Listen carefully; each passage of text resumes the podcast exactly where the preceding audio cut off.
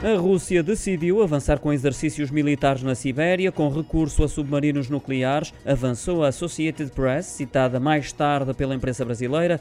As unidades das forças de mísseis estratégicos moveram lançamentos de mísseis balísticos intercontinentais para treinos secretos na região de Irkutsk leste da Sibéria, de acordo com o Ministério da Defesa russo, acrescentou ainda a agência noticiosa. Estas manobras ocorrem depois do presidente da Rússia, Vladimir Putin, ter ordenado que as forças nucleares do país fossem colocadas em alerta máximo devido às tensões com o Ocidente.